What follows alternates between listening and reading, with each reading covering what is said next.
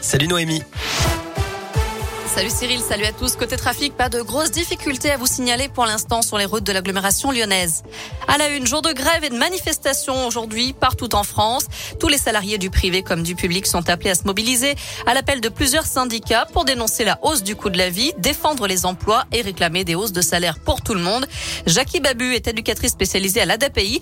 Elle est venue manifester ce matin à Lyon pour faire entendre sa colère à l'égard du gouvernement. Au vu de la politique euh, que mène le, le, le gouvernement, de façon générale, en réduisant de plus en plus le droit des salariés. Il y a un mépris du peuple qui est inacceptable. Il nous a quand même détruit le code du travail avec les ordonnances Macron qui font que du coup il a détruit aussi euh, les instances représentatives du personnel. Il n'y a plus que le CSE, il n'y a plus de délégués du personnel dans les établissements et du coup euh, les gens sont en grande souffrance parce que nous on n'est pas assez nombreux en tant qu'élus CSE pour couvrir tous les établissements et rencontrer tous les salariés. On manque de moyens et Macron il a détruit tout ça.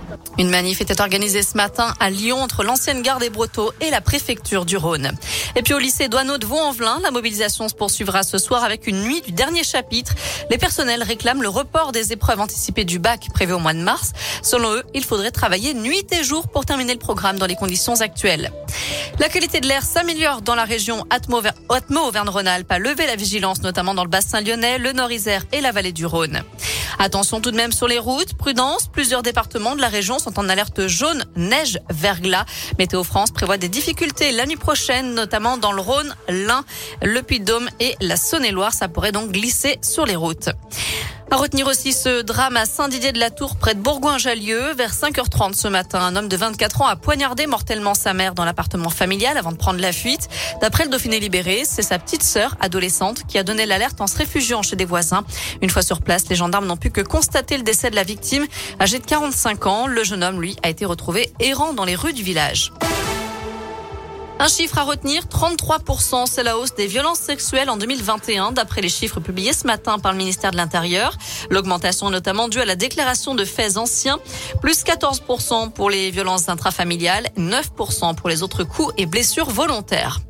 On termine avec ce dernier hommage rendu à Gaspard Huliel qui a perdu la vie dans un accident de ski la semaine dernière à l'âge de 37 ans. Les obsèques de l'acteur ont été célébrées ce matin en l'église Saint-Eustache à Paris. De nombreuses personnalités sont venues saluer sa mémoire. Et cet après-midi, c'est la station de la Rosière en Savoie qui lui rendra hommage à 15h58 précisément, heure de son accident. Toutes les remontées mécaniques seront arrêtées pendant une minute. Voilà pour l'essentiel de l'actu. Jette un œil à la météo pour cet après-midi. Malheureusement, c'est la grisaille qui domine hein, dans la région. Les températures varient entre 1 et 3 degrés seulement pour les maximales. Très bon après-midi à tous. Merci.